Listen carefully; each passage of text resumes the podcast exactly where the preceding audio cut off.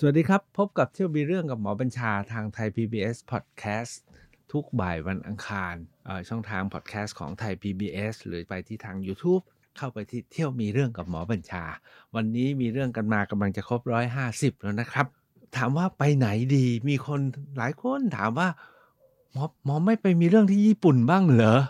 ทำให้ผมนึกขึ้นมาแล้วโอ้ เคยนี่ไปญี่ปุ่นมา40ปีแล้วนะครับ ครั้งแรก ผมไปครั้งแรกเมื่ออายุ 26 ปี 2526 แล้วไปไม่ได้ไปเที่ยวนะครับ ไปอบรม ไปอยู่ที่นั่นตั้งสองสาเดือน อยู่ในโตเกียวนั่นแหละครับ ถามว่าไปมีเรื่องอะไรบ้าง ตั้ง 40 ปีที่แล้ว เดี๋ยวมาดูรายละเอียดกันครับ เที่ยวมีเรื่องกับหมอบัญชา จริงๆแล้วเนี่ย คนเราเนาะการที่จะไปต่างประเทศ นั้นต่างคนต่างก็มีเงื่อนไขมีเหตุผลนะครับ บางคนก็ได้ไปต่างประเทศตั้งแต่เด็กตั้งแต่เล็กบางคนกว่าจะได้ไปต่างประเทศครั้งแรกเนี่ยก็แก่เต็มที่แล้วนะครับสำหรับผมเนี่ยจริง ๆ แล้วต่างประเทศแรก ๆ ที่ไปก็ไปลาวหรือไม่ก็ไปมาเลแค่ข้ามด่านสะเดา ก็ถือว่าได้ไปเหยียบมาเลแล้วเป็นคนปากใต้ คนนครก็ไปไปไปข้ามด่านมาเลยอันนั้นตอนอายุสิบสิบกว่ากว่า พอไปอยู่กรุงเทพเฮ้ยเราอยากไปเมืองลาวเอาก็ไปนะไปเวียงจันทร์ตอนอายุสิบเจ็ดต่อมาพอไปเรียนมชที่เชียงใหม่ แน่นอนต้องไปพม่านะครับ ก็ไปที่แม่สายนะฮะได้ข้ามไปเหยียบฝั่งพม่าแล้วแค่นั้นก็พอใจแล้วนะครับ จนกระทั่งจบมาทำงานนะครับ ผมเนี่ยจบการศึกษาหมอเมื่อ2500 24 25 เมษาเริ่มทำงาน พอ2526 เนี่ยครับได้รับข้อเสนอสำคัญมากจากทางกรมควบคุมโรคติดต่อ ผมเนี่ยไปทำงานเป็นหมอโรคบอดนะครับ ซึ่งที่นั่นเนี่ยเขามีหมอน้อยมาก แล้วก็ถ้ามีหมอไหนมาอยู่แล้วหลังจากทำงานแล้วเขาเห็นว่าน่าจะเข้าท่านะ แล้วเพื่อที่จะใช้คำว่าไงเนี่ยสร้างเงื่อนไขสร้างเหตุปัจจัยให้หมอคนนี้อยู่กับ กรมต่อ ดูแลผู้ป่วยวัณโรคต่อ ก็จะมีข้อเสนอให้ไปอบรมให้ไปดูงาน ผมเนี่ยทำงานอยู่ได้ปีกว่าๆก็ได้รับข้อเสนอให้ไปอบรมที่ญี่ปุ่นนะครับ เป็นอบรมโครงการขององค์การอนามัยโลก ร่วมกับองค์การความร่วมมือของรัฐบาลญี่ปุ่นหรือใจก้านะครับ ให้ไปอยู่ที่โตเกียวแล้วก็จะมีนู่นนี่นั่นนะครับ ตอนแรกเนี่ยเราก็ ไม่ไปดีกว่า เพราะไปแล้วมันต้องทำงานต่อยาว เพราะว่างานที่นี่ก็ตรงไปตรงมานะครับ ตอนนั้นทำงานแล้วงานมันยังไม่ลงตัวแล้วรู้สึกว่ามีปัญหาระบบงานมีปัญหา แม้เราตั้งใจจะทำงานคนไข้ก็มีความลำบาก แต่ระบบงานมีปัญหา น่าจะเราอยู่ไม่ไหว ผู้ใหญ่ก็บอกว่า ก็พักแล้วไปอบรมซะหน่อยเผื่อมีอะไรมาใหม่ ๆ จะได้เอามาทำงาน สุดท้ายก็ ตกปากรับคำนะครับ นับเป็นการออกไปต่างประเทศฉายเดี่ยวคนเดียว เพราะหลักสูตรเขาเป็นว่าเลือกตัวแทนจากทั่วโลกเป็นหมอประมาณสัก 30 คนจากทุกประเทศทั่วโลกที่ยังมีปัญหา ใช้คำว่าที่ยังมีปัญหาโรคปอดคือวัณโรคนะครับ เพื่อจะไปอบรมไปเรียนรู้เทคนิค การแก้ปัญหาเรื่องนี้ในญี่ปุ่น ซึ่งเขาบอกว่าญี่ปุ่นแก้ไขได้ดีมาก และญี่ปุ่นก็เลยทำเป็น เป็นหลักสูตรพิเศษร่วมกับองค์การอนามัยโลก เพื่อที่จะให้ประเทศต่างๆทั่วทั้งโลกได้มาเรียนเทคนิคที่ประสบความสำเร็จของญี่ปุ่น ก็ให้ไปอยู่ที่โตเกียวนะครับ แล้วก็สถานที่อบรมจริงๆเนี่ยชื่อว่าเป็นศูนย์วิจัยและควบคุมโรคปอดของญี่ปุ่นอยู่ที่ตำบลเล็กๆ อยู่ริมริมกรุงโตเกียวชื่อว่ากิโยเซ่นะครับอ่าเพราะฉะนั้นผมก็ไปอยู่ที่นั่นแหละครับ แบบไปแบบไปอยู่กินนอนอบรมที่นั่น แล้วก็มีเวลาแวะไปเที่ยวนี่วันนี้เราไม่ได้พาไปอบรมเนาะผมจะพาไปเที่ยวถามว่าแล้วไปเที่ยวโตเกียว ตั้งแต่เมื่อ 40 ปีที่แล้วเนี่ยนะครับ ไปเที่ยวอะไร ไปเที่ยวที่ไหน ไปเจออะไรบ้างสำหรับคนอย่างผมท่านลองเดาแล้วกัน ผมก็เดาออกนะว่า คนอย่างผมเนี่ยถ้าไปเที่ยวจะไปที่ไหนบ้าง ผมเนี่ยนะครับสองสามวันแรกเขาให้นอนโรงแรมในโตเกียวก่อนที่จะไปอยู่ที่หอที่ศูนย์อบรมที่อยู่นอกโตเกียวเพราะฉะนั้นสองสามแรกนี่ถือเป็นจังหวะพิเศษที่ต้องเที่ยวตะลุยนะครับ เพราะว่า เขามีโอเรียนมีประถมนิเทศก็ชั่วโมงสองชั่วโมง นอกนั้นก็ให้ไปเดินเล่นเองนะครับ แต่ที่ตื่นเต้นที่สุดเอาเอาตื่นเต้นที่สุดก่อนนะครับ2526เนี่ยตอนไปถึงเนี่ยเขาบอกว่าเงินเบี้ยเลี้ยง เบี้ยเลี้ยงอะไรต่ออะไรที่ทางรัฐบาลญี่ปุ่น และองค์การอนามัยโลกจะให้เนี่ยก็จะให้ผ่านตู้ ATM 2526นี่เมืองไทยเรายังไม่มีนะเราก็ค่อนตื่นเต้นเนาะอันที่สอง บางอย่างเนี่ยเราต้องใช้คอมพิวเตอร์เขาจะอบรมให้เรารู้จักคอมพิวเตอร์เพราะฉะนั้นเป็นสองเรื่องที่ตอนนั้น 2526 เรายังไม่รู้ยังไม่เคยใช้คอมพิวเตอร์ แล้วก็ ATM เมืองไทยยังไม่มี เพราะฉะนั้นการปฐมนิเทศนิเทศเรื่องแรกสุดคือ ต้องไปฝึกการกดตู้ ATM เพื่อถอนเงิน ไม่เช่นนั้นเราจะอยู่ไม่รอดนะครับ เพราะในญี่ปุ่นเนี่ยก็ไม่มีใครอะเราก็ไปแบบไปตัวคนเดียว เป้าหมายคืออยู่มัน 3 เดือน นั้นเงินเนี่ยมันจะเข้าบัญชีแล้วก็ต้องเรียนรู้ที่จะไปกด ATM นั่นคือเรื่องแรกก่อนที่ผมรู้สึกเออต้องไปเรียนรู้เขาก็พาไปที่ตู้ ATM อยู่ในเมืองแล้วก็ไปกด หลังจากนั้นมาเนี่ยพอมีเวลาว่างก็ต้องหาที่เที่ยวตะกี้ถามว่าท่านลองเดาที่ว่าผมไปเที่ยวที่ไหนหลายคนคงเดาออก ผมเนี่ยนะมันนอกจริง ๆ ไปจากเมืองไทยจริง ๆ พอจะไปญี่ปุ่นก็หาหนังสืออ่านเขาบอกว่าหนังถ้าจะไปญี่ปุ่นเนี่ยนะครับมันจะมี2อสามจุดที่เขาคิดเขาบอกว่า ต้องไป อันที่หนึ่งคือไปพระราชวังจักรพรรดิญี่ปุ่น อันนี้นะฮะ อันที่สองมันจะมีย่านถนนใหญ่มากเลยอาซากุซ่านะครับ เป็นย่านถนนที่ถ้าบ้านเราก็คล้ายๆ ราชดำเนินหรือถนนสุขุมวิทเพชรบุรีที่ต่อกันนะคือเป็นย่านไฮเอ็นจะมีอาคารสถานใหญ่ ๆ สวย ๆ นะครับทำเนียบรัฐบาลอะไรอยู่ตรงนั้น เราก็อยากไปเห็นเนี่ยเหมือนอยู่เมืองไทยมามากรุงเทพเนาะ ไปไปเมืองไหนที่เป็นนครหลวงเราก็อยากไปดูที่ทำการรัฐบาลนะไปดูทำเนียบประธานาธิบดีไปดูพระราชวังเนี่ยนี่คือชุดที่หนึ่งที่จะต้องไป ชุดที่สองสำหรับผมเนี่ยก็คือมันต้องไปพิพิธภัณฑ์เพราะพิพิธภัณฑ์เนี่ยเป็นที่รวมทุกอย่าง เพราะฉะนั้นรอบนี้ผมจะเน้นกับ 2 จุดนี้นะครับ แล้วก็เดี๋ยวสัปดาห์หน้าจะพาไปย่านแสงและสีและอื่นๆนะครับในโตเกียว ที่ไปตามรอยแล้วไปมีเรื่องมา จุดที่หนึ่งนะครับที่ไปก็คือพระราชวังจากจักรพรรดิญี่ปุ่น พระราชวังจักรพรรดิญี่ปุ่นถ้าถามว่าเป็นยังไงผมว่าคนที่ไปญี่ปุ่นทุกคนก็คงจะผ่านไปกันมาแล้วนะครับ สิ่งที่เราเห็นแล้วเราตื่นเต้นที่สุดก็คือว่ากำแพงประตูวังครับ อันนี้เนี่ย ไม่เหมือนกับวังในวัดพระราชบรมราชวังที่กรุงเทพเนาะที่ข้างท้องสนามหลวง เราก็มีกำแพง แล้วมีตอนแรกเนี่ยคิดว่าคงจะเป็นกำแพง แล้วมีประตู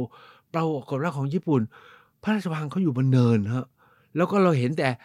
อะไรอะเห็นแต่ปากประตูอะเห็นแต่เกตนะครับ ซึ่งเป็นหินก้อนใหญ่ ๆ มาเรียงซ้อนๆกัน เป็นหินเรียงซ้อนๆกันนะครับ เห็นเป็นก้อนๆแล้วก็เป็นทางเข้าแล้วก็เลี้ยวนะก็เข้าไปก็เลี้ยวเข้าไปถึง ไม่ได้เห็นพระตำหนักอะไรสักอย่างเดียวครับ เห็นแต่อุทยานนะครับ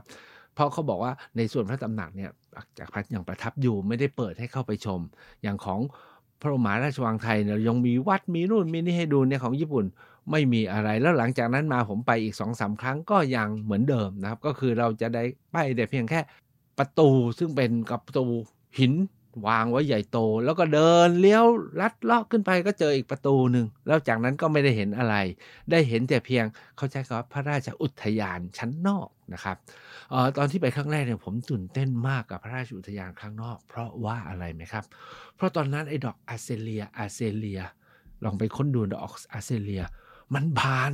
อาเซเลียบานเนี่ยเราอยู่ปักอยู่เมืองไทยเราไม่เคยเห็นดอกไม้นี้เป็นดอกไม้เมืองหนาวนะดอกเขาจะสีจัดมากแดง สีบานเย็น สีม่วงนะครับ สีขาว แล้วเขาบานพราว ถามว่าพราวเหมือนอะไรก็คือเรียกว่าพุ่มกอเขาเป็นสีเขียวแล้วก็มีดอกแบบเต็มทั้งกอกลมๆหรือถ้า ถ้า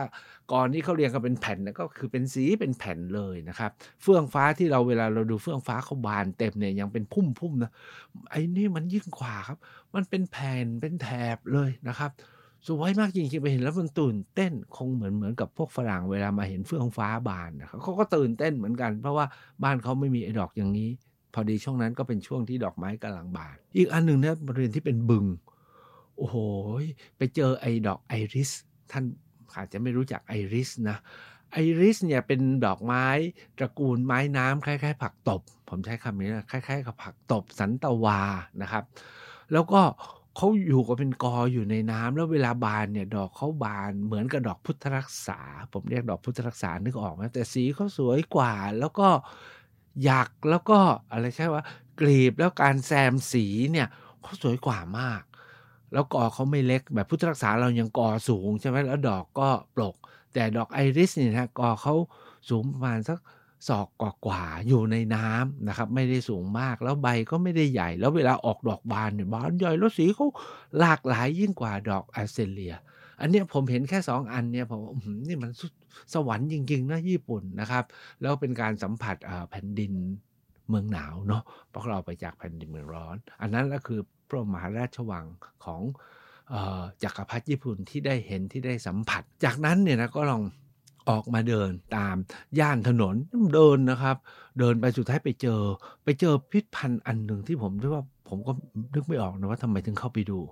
ชื่อว่าพิพิธภัณฑ์ ผมจำชื่อแม่นๆไม่ได้ แต่เป็นพิพิธภัณฑ์ที่ว่าด้วยการเปลี่ยนแปลงการปกครองของญี่ปุ่น ในยุคจักรพรรดิเมจิ ชุจักรพรรดิเมจิเนี่ยพระองค์เนี่ยเป็นจักรพรรดิองค์สำคัญมาก แล้วพระองค์เนี่ยร่วมสมัยกับอ่อรุ่นเก้ารัชกาลที่ 5 คือพระพุทธเจ้าหลวง แล้วถ้าจะว่าไปเนี่ยพระพุทธเจ้าหลวงท่านปฏิรูปการเปลี่ยนแปลงการปกครองของประเทศไทยนะครับให้มีระบบต่างๆ มีความทันสมัย เพื่อก้าวหน้าและทำให้ประเทศไทยไม่ตกเป็นอาณานิคมของฝรั่ง ไม่ว่าจะฝรั่งเศส ไม่ว่าจะอังกฤษที่หวังรุมกินประเทศไทยเนี่ยอ่าพระ พระพุทธเจ้าหลวงหรือรัชการัชกาลที่ท่านปฏิรูปหลายอย่างคู่กันนะฮะเวลาเดียวกันเนี่ยที่ญี่ปุ่นเนี่ยก็มีจักรพรรดิองค์หนึ่งชื่อเมจิ พระองค์ก็ปฏิรูปประเทศ แล้วที่ผมอดไม่ได้ที่จะเข้าไปดูนะครับ เป็นพิพิธภัณฑ์ว่าด้วยภาพการปฏิวัติเปลี่ยนแปลงในญี่ปุ่น ที่ทำให้ญี่ปุ่นเนี่ยเปลี่ยนผ่านนะครับ จากการ ไม่ถูกยึดครอง ตอนนั้นต้องอย่าลืมนะจีนฮ่องกงนะครับมาเก๊าถูกโปรตุเกสเอาไปฮ่องกงถูกอังกฤษเอาไว้จีนเนี่ยประเทศโลกตะวันตกมาแบ่งแย่งยื้อแล้วจนเกิดสงครามวุ่นวายไปหมด แล้วสุดท้ายก็ปั่นป่วนจนสุดท้ายญี่ปุ่นเนี่ยแหละครับไปบุกจีนตอนสงครามโลกครั้งที่สองแต่ญี่ปุ่นเนี่ยไม่เคยตกเป็นเมืองครึ่งไข่ยกเว้นตอนที่หลังสงครามโลกครั้งที่สองที่ไปรุกรานเขาแล้วก็ถูก กำกับควบคุมนะครับ แต่การเปลี่ยนแปลงของจักรพรรดิเมจิกที่ญี่ปุ่นเนี่ยมีความสำคัญมากนะครับ ปรากฏว่าเขาเอาประวัติศาสตร์ การเปลี่ยนแปลงการปกครองนะการปรับปรุงประเทศของจักรพรรดิเมจิเนี่ยมาวาดเป็นภาพแล้วเรียงกัน เอาว่าผมอดไม่ได้ที่จะซื้อหนังสือ หนังสือแคตตาล็อกอะแคตตาล็อกภาพ ที่เขาวาดติด ซึ่งผมมาดูเอ้เมืองไทยทำไมไม่มี ความจริงเมืองไทยก็มีอยู่ที่พระที่นั่งอนันตสมาคมเท่าที่ผมรู้นะครับ ก็เป็นประแต่มันไม่มากพอ ไม่มากเท่าอย่างญี่ปุ่น และที่สำคัญคือพอผมดูแล้วเนี่ย โอ้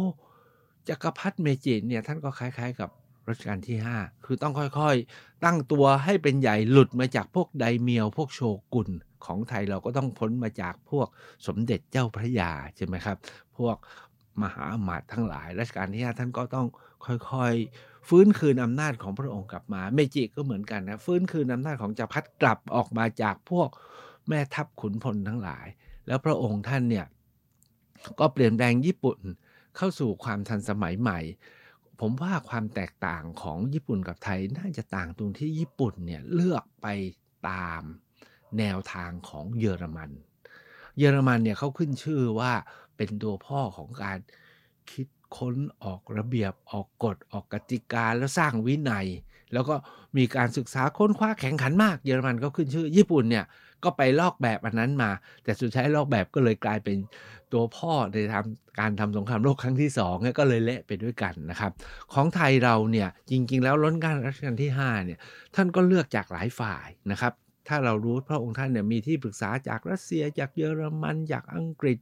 จากอเมริกาจากเบลเยียม ท่านมีมาจากทุกชาติ แต่เหมือนว่าฝ่ายที่มีอิทธิพลสูงสุดเนี่ยต่อ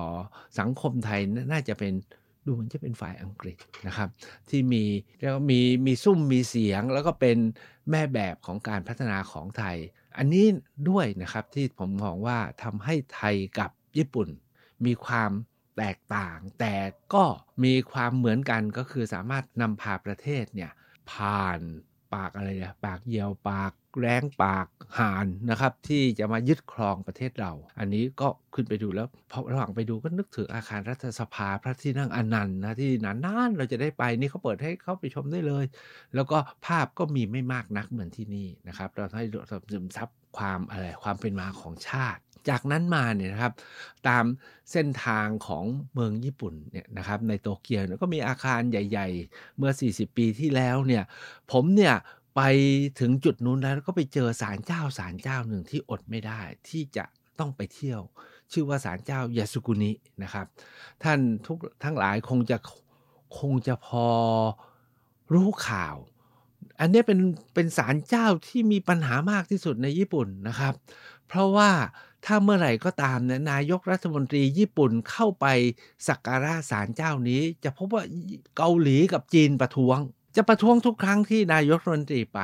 เพราะฉะนั้นนายกรัฐมนตรีจะไม่บังอาจไปที่ศาลเจ้านี้เมื่อขึ้นดำรงตำแหน่ง แต่มักจะแอบไป หรือไม่ก็พ้นตำแหน่งแล้วค่อยไป เพราะศาลเจ้านี้โดยหลักการบอกว่าเป็นศาลเจ้าของเทพแห่งนักรบ เป็นที่มาบูชา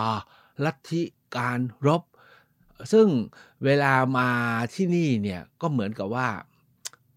ใช้คำว่าไง ญี่ปุ่นเนี่ยเคยสร้างแผลสำคัญไว้กับโลกก็คือตอนที่ไปบุกบุกจีน บุกเกาหลีนะครับ ตอนสงครามมหาเอเชียบูรพาพร้อมกับนั้นเป็นตัวการก่อสงครามโลกครั้งที่สองเพราะฉะนั้นเมื่อไหร่ที่ญี่ปุ่นไปที่ศาลเจ้านี้เหมือนจะไปไปบูชา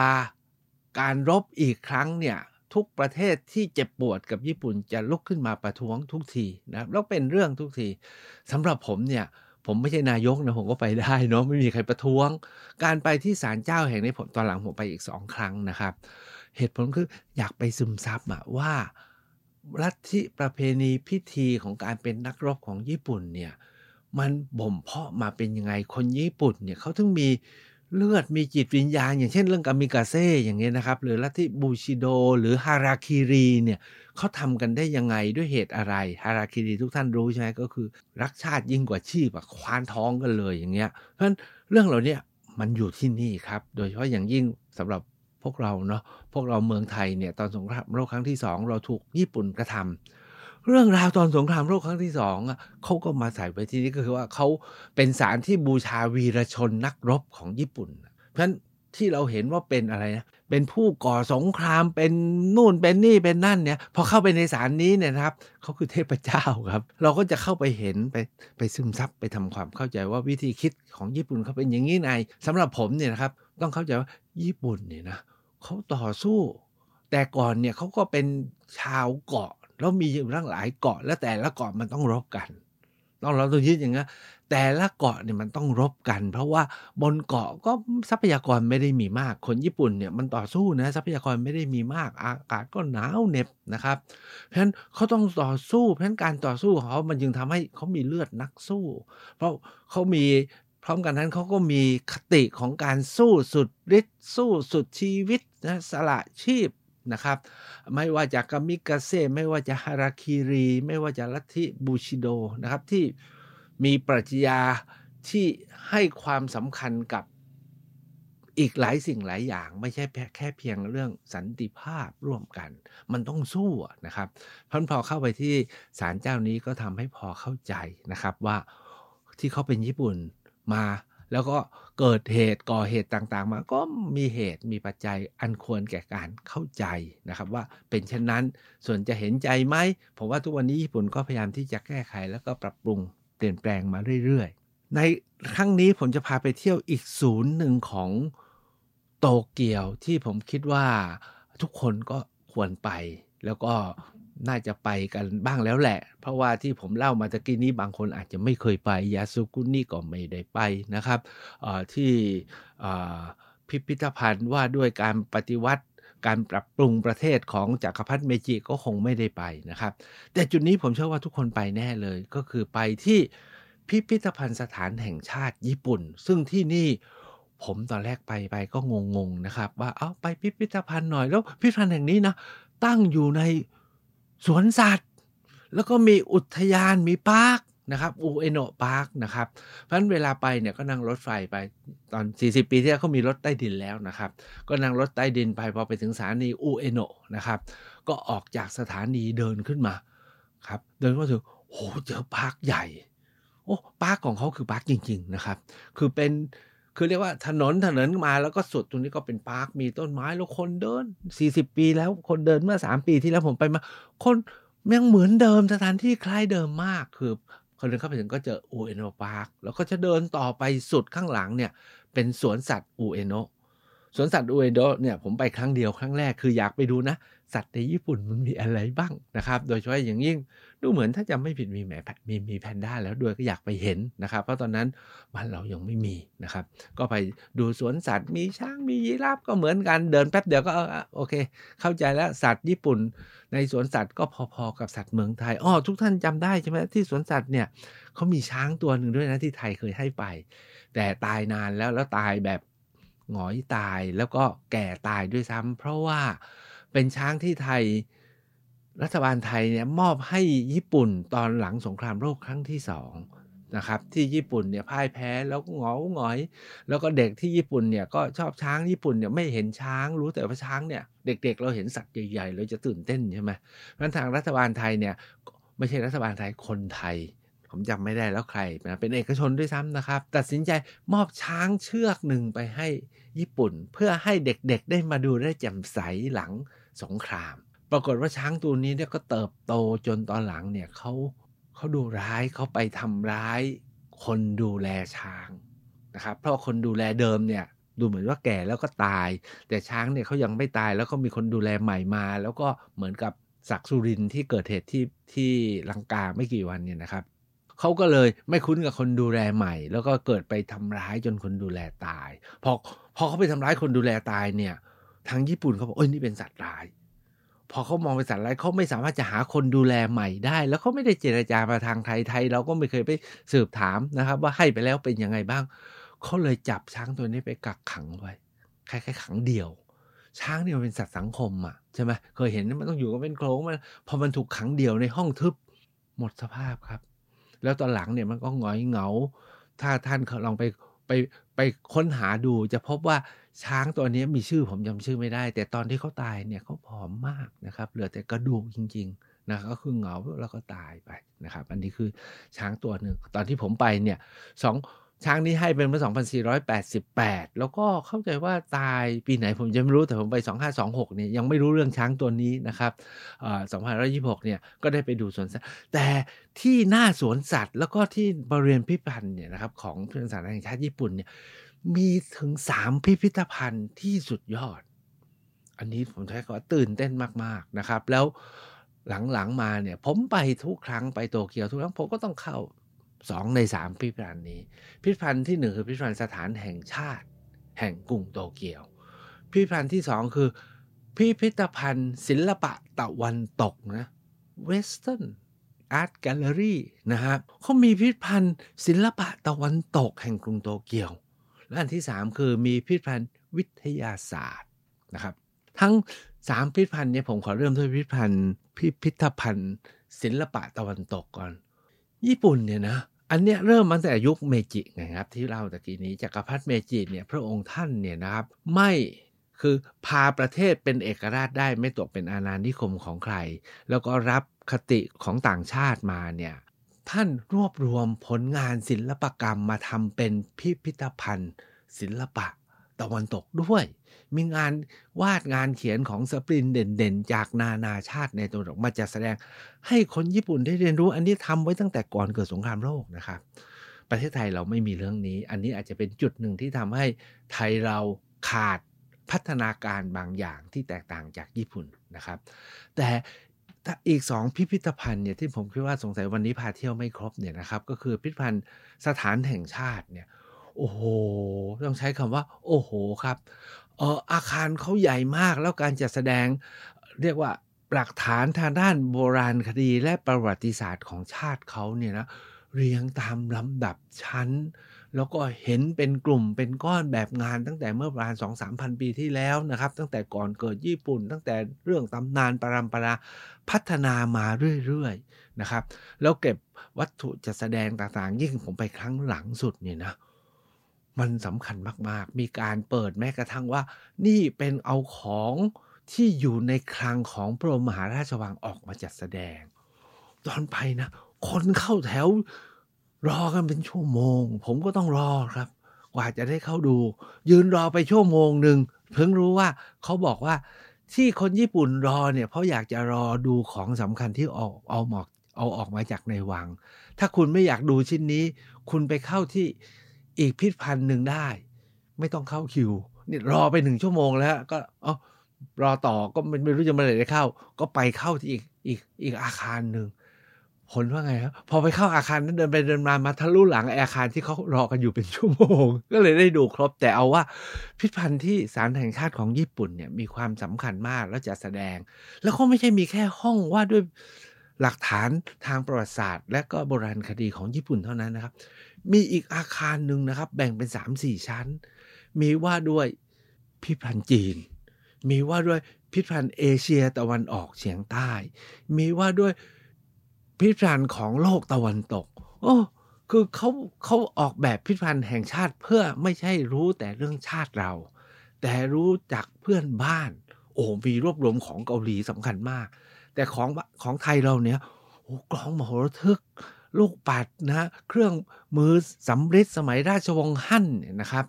ออของบ้านเชียงเนี่ยไปจัดแสดงอยู่ที่พันญี่ปุ่นตั้งนานแล้ว ขณะที่ของไทยเราเนี่ยจะแสดงแบบไม่ได้ให้ความสำคัญอย่างที่ญี่ปุ่นทำแล้วก็มีอีกพิพิธภัณฑ์หนึ่งที่สำคัญมากเวลากำลังจะหมดแล้วไปยกไปคราวหน้านะครับ คือพิพิธภัณฑ์วิทยาศาสตร์ ประเทศไทยเราเนี่ยเพิ่งจะมีพิพิธภัณฑ์วิทยาศาสตร์มาสักสิบกว่าปีนี่เอง ผมไปเห็นพิพิธภัณฑ์วิทยาศาสตร์ของญี่ปุ่น เมื่อ 40 ปีที่แล้วครับ โอ้โหเขาสร้างแบบ modern 40 ปีที่แล้วนะครับ สร้างแบบ modernซีกหนึ่งว่าด้วยธรรมชาติวิทยา ได้เห็นสัพพชีวิตในท้องทะเลญี่ปุ่นไอ้ปูปูปูปูแมงมุมตัวเบลเลอร์นะครับ ตัวใหญ่กว่าคนเราเนี่ยนะ